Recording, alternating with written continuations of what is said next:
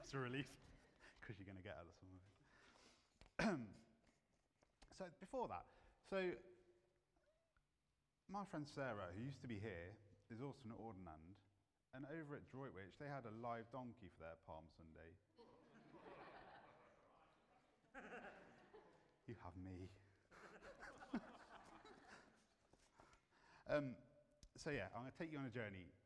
Let's go back, if you will, 2,000, about 2,200 years. I was going to be precise then, but I won't go there. Um, so the Jewish people, they've had centuries of oppression. They've had every empire that you can imagine trying to control them, rule over them, dictate to them. Um, right from, so you all know the biblical sto- stories. So you've got the Egyptians, then you have the Babylonians, you've got then the Persians. They were kind of a little bit nicer to them, but they weren't great.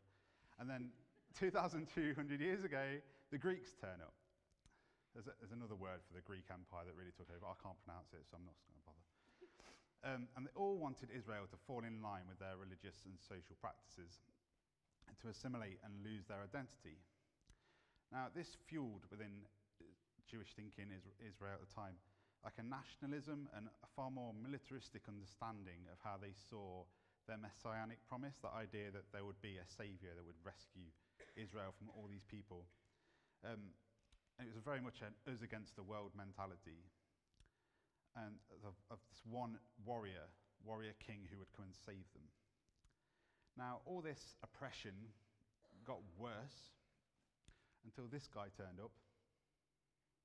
Pay attention, Rich. Antiochus Epiphanes. I don't know how it's pronounced properly, but just trust me, go with that. Um, this guy is a Greek leader um, he decides that Israel should adopt a Greek way of thinking, so they call it Hellenism. But um, he decided that they should start combining the worship of Zeus and Yahweh together. So just combine the God that we worship with this other Greek God and combine the two and make them one. Um, some of the Jews went along with this and adopted it, the others really didn't, and ended up being put to death for it. So they, and this guy was aggressive with what he thought. He was manipulative. He was often called mad. The reason why I put coins up on here is because he put his face on, which is this side. Like a lot of people do that, so we have a queen on ours. It's, that's normal. But what he did was start to make himself, as he went on through his rule, he changed the way he looked. So he looked like Zeus. So this guy thought he was actually God. It wasn't like the Romans where they thought that you should worship the emperor as God. He genuinely thought he was Zeus. Crackers, basically. And um, he elected a Greek high priest over the temple. He appointed this tyrant Philip over Jerusalem. He's generally just not a nice guy. And a little thing, I'm not going to go into the details of this, but basically it all kicked off between the Romans, the Egyptians, and the Greeks.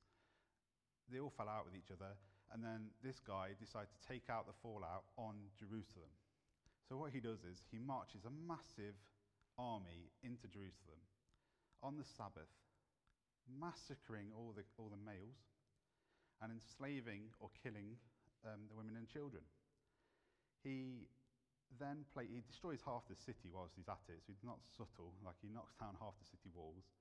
He then places a altar to Zeus on the high altar in the temple. I don't know if any of you heard the term the desolation of the abomination and all that sort of stuff. This is what it, this is where it comes from. This is what happened.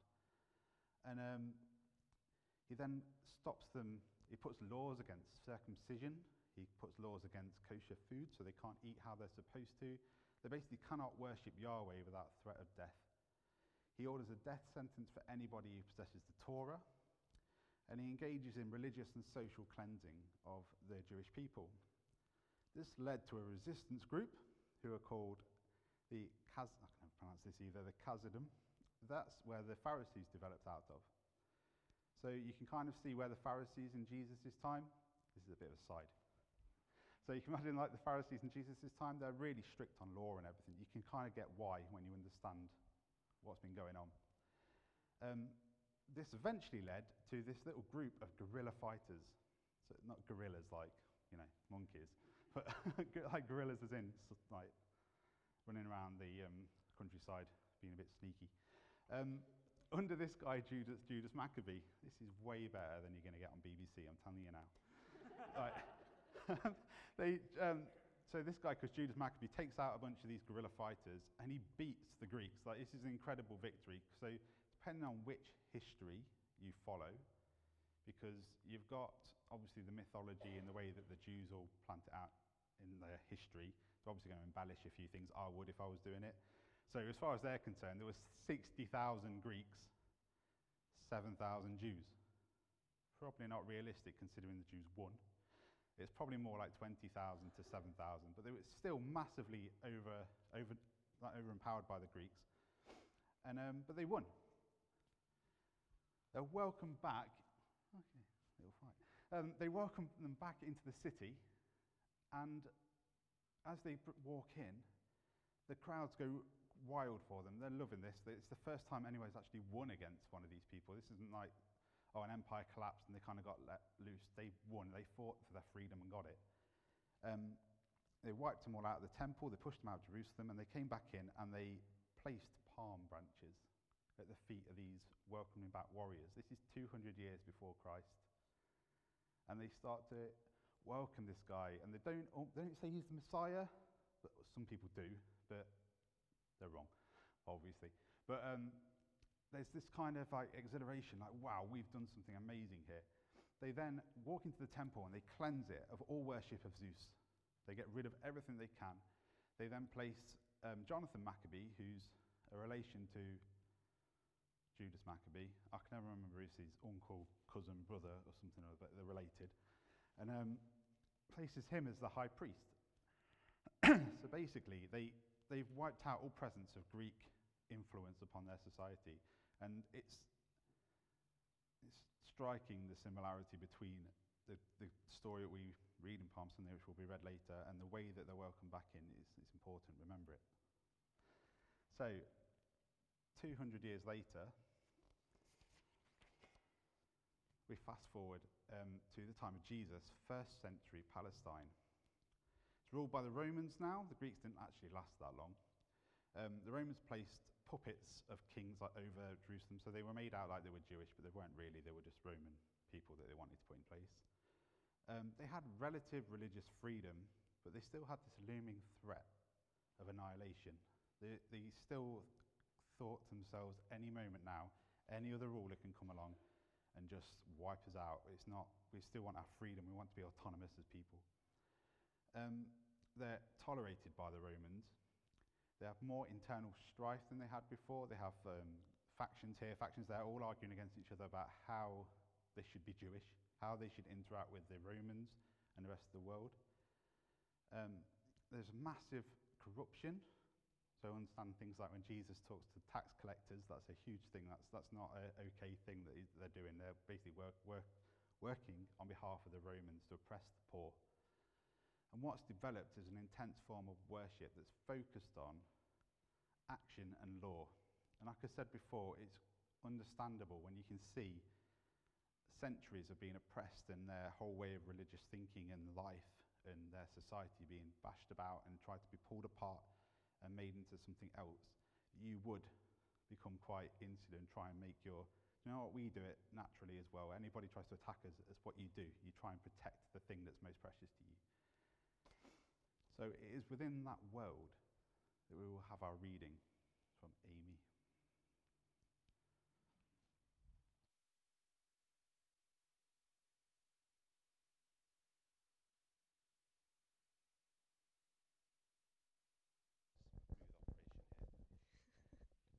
Um, so the readings from Matthew 21, it's verses 1 to 16.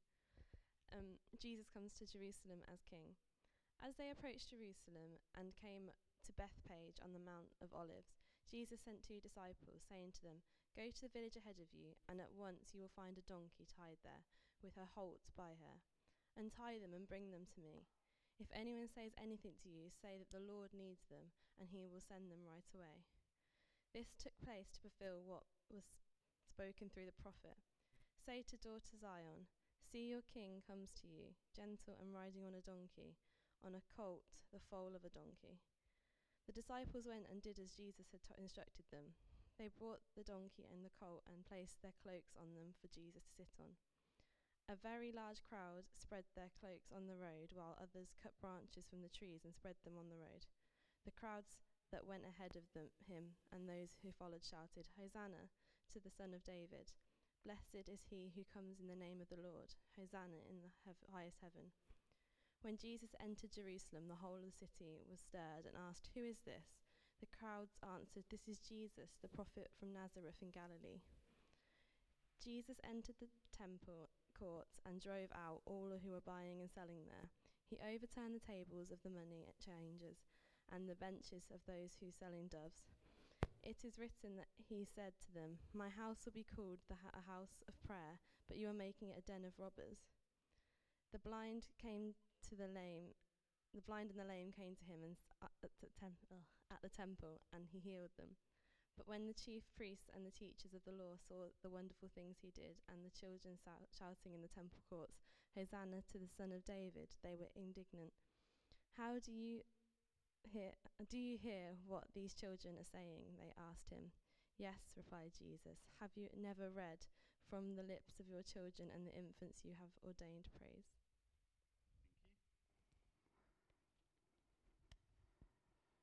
So I'm guessing you can see the similarities there between the two stories. Like Jesus, or actually Matthew writing this, he, he, I believe this happened as an actual thing, but I think Matthew chooses the way he writes it and arranges it in his gospel for a purpose. Like he's distracting me here, man. Stop doing things right. Thank you. Um, so, yeah. Who here finds it hard to understand Jesus or who he is? Two vicars do. That's either comforting or disturbing, most of the people. Yeah. I mean, who he really is. Um, so he's the king, but he's also a servant. He's the creator of the universe, and he's a teeny little baby in a manger. And he's the God of everything, but he dies. Um, so we so often get it wrong in what he means by what he says and who he claims to be. Um, and we often mix those, those things up in, and filter them through our own agendas and views and circumstances. I do it constantly. We all do that. Jesus knew exactly what he was doing when he was walking through that, when he decided to get on a donkey and enter into Jerusalem in the way he did it. Um, the Jews knew that Jesus was king. They understood fully that the man riding in on a donkey was a claim to Davidic lineage, lineage. So they knew that he wasn't just doing that as like a, oh, there just happens to be a donkey there, I'll just get on board that and go in. That's a good, you know, better than a camel. He's choosing like a donkey on purpose. It's to say that I am of the, the line of David.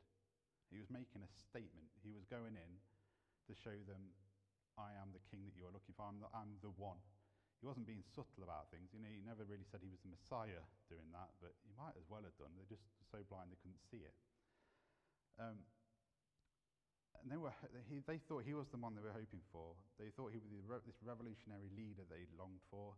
They thought he was basically going to be Judas, um, Judas Maccabee, um, whatever his name is, Maccabee the second. And like I say, I can't begin to count the amount of times in my own life when I've reconfigured who Jesus is. So he's not, for the Jews, he's not a, a warrior king coming in. But that's what they're expecting. And I, how often I do exactly the same thing. I try to fit Jesus into my own purposes, my own agendas. And even worse is when we choose a view of him that allows us to ignore and hide from the reality that is God's call on our lives, whatever that is. But thanks, thank God for grace. So, that Jesus knows this. He isn't in some sort of denial when he rides into Jerusalem. In fact, like Rich said earlier, in John's account, he weeps over the city. He isn't entering with like a joyful heart, like, oh, this is incredible, all these people are worshipping me and lifting me up. He's, he's entering there knowing his destination, his ultimate destination. He's knowing full well that these people that he weeps over and goes to and who lift him up and praise him, very soon will be doing something completely different to him. He allows the people to acknowledge who he is, and then he does something completely unexpected. He walks into the temple, he turns it over, and he rages against the oppression and abuse of the poor and the religious hypocrisy of those that expect him to rescue them whilst they adopt the very system and practices that they expect to be rescued from. If you understand what's happening in the temple is that you've got poor people who can't afford the sacrifice that they have to give to be part of the system within that temple, to be part of the worshipping community. Imagining us standing at the door here saying it's £50 to be part of this community, but then they, weren't, they, they couldn't afford to do that, so they were lending people money. So I'm stood on the door, I say to you, £50 coming here, I haven't got it. Okay, I'll lend you £50, you owe me £100 next week, plus another 50 the week after. That's basically what's going on. And it's, these people are expecting a Messiah to come along and rescue them from the oppressor outside, when actually they need to take a hard look at what's going on within. What he does instead he goes to the blind and the lame. He finds those that are less than in society. And he heals them. He shows them value. He doesn't go to the, the religious people that are doing all this stuff. He, get, he ruins all their stuff, basically, and just goes to find the people that really need him. And then the only people that actually get who he is is the children. Because they don't see him with an agenda. They don't see Jesus with any desire other than knowing who he is. They just see him exactly as he is, as he walks in there. There's no kind of hidden sort of agendas or any ideas that they need to build upon who, we want, who they want him to be. And you get the truth out of them. Now, I've got a little video for you to watch.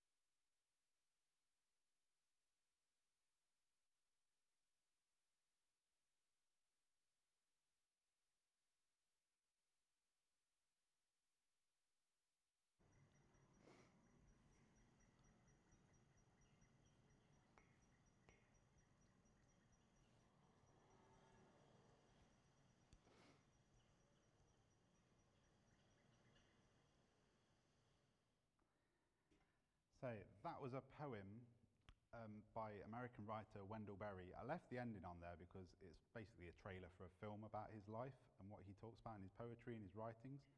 And I want you all to go and watch it because it's amazing. But um, yeah, he talks about this unclear objective to which all strive, without consideration of the damage, the ecolo- ecological, the economical, social, and personal damage that we do to ourselves in order to aim towards something that we can never reach. In essence, living for something we were never created for. Now, a couple of months ago, um, Rich spoke about upgrading our lives or downgrading our lives for the sake of others. If you weren't here, I recommend you listen to it. It was an amazing talk. It's on our website. But again, the challenge Jesus gives to us is to look at our story, to look at the direction in which we're heading, to recognize the objective to which we are drawn. And like those first century people, those first century worshippers of Jesus, um, are we unaware that we are simply complicit in our own oppression? hoping that a warrior king, a misunderstood Jesus, will come and rescue us from the outside enemy. Um, I think this is implicit in Christianity at the minute. There's this kind of, when things get tough, we batten down the hatches and try to, like, it's us against the world. I'm reticent to say it, but I'm going to go for it anyway. Um, there's this, there's, a, there's a, basically an article that's been out this week, even, or it might have been the week before, um, basically railing against the the BBC about treatment of Christianity. Now, the guy who wrote it, I love him to bits. He's great. So it's not, it's not a personal thing, but just the, the mindset that says, oh, how dare people not take us seriously, or how, how can Christianity not be treated with respect or fairly, is actually one of the words put in that thing. I'm not convinced it's the model Jesus gave us in the way we should live our lives or the direction we should be heading, the way we should think. We're no longer in Christendom. We're in a secular humanist society. And I think actually the church thrives within an environment where it's not in control or treated fairly. So Jesus gives us a new objective and a new direction, a real purpose. And instead of creating a closed, comfy world and hoping for his return, where I sort out, that those, sort out those that offend and attack us, he says, Know who you are, a child of God, a son or daughter, part of the very family of God. And like his example, we sit on our donkey and enter this world, headed towards that Good Friday cross, allowing the world to misunderstand you, to be baffled by you, to not get it, to mock you, insult you, to persecute you for their sake. We're called to know exactly who we are in Jesus. We're royalty, but we're also called to lay it down for the sake of the world. Uh, there's a quote I've got from this guy, Eugene Peterson. Most of you would have heard of him. If you've not, he's the guy that wrote The Message. He's an amazing author, writer, and pastor. He's probably one of the most humble people you'll ever see interviewed or anything. This man's like, is, in Christian worlds, he's like a rock star, but he's this doddery old guy who doesn't do interviews with people and stuff. So I kind of respect him.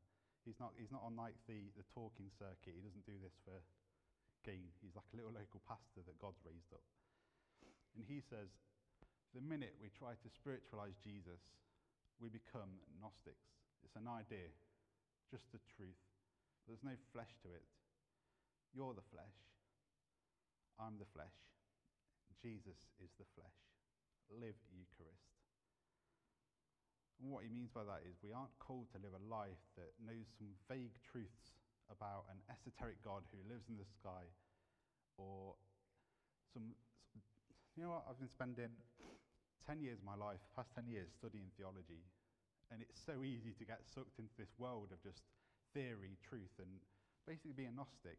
I can tell you some bizarre, weird stuff about things like Trinity, um, some strange histories about the Old Testament. Like, there's some odd stuff out there in terms of theology, but really, unless it impacts you and you imbibe Jesus and live him out, it becomes irrelevant.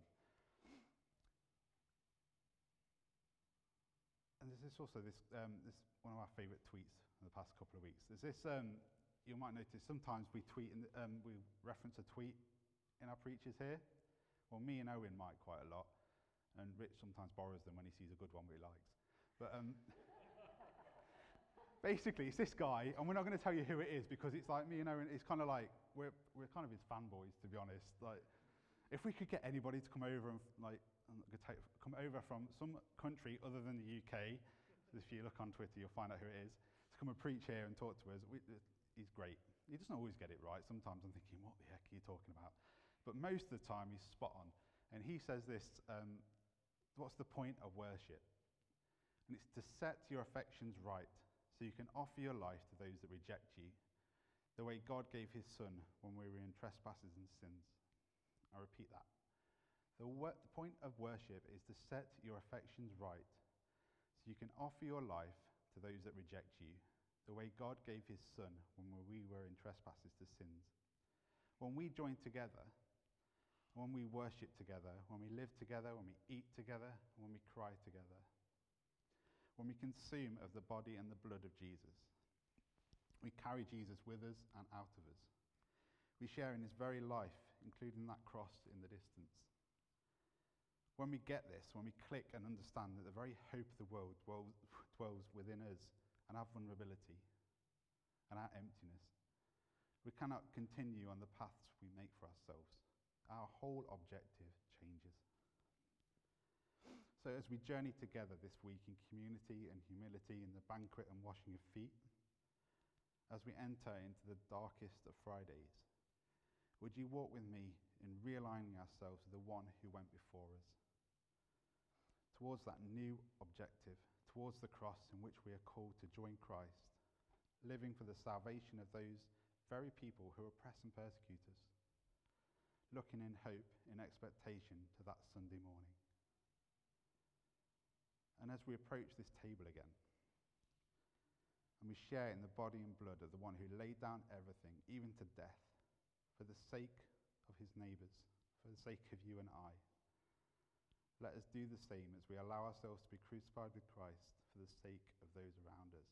Let's not just walk towards this table and join in in it. Remembrance in terms of the biblical understanding of it is not just remember something that happened, it's to remember what happened and partake in it, receive from it, and join in with it and continue it. That's how he meant when he said, Remember me. He meant live in who I am and share this, be broken for the world.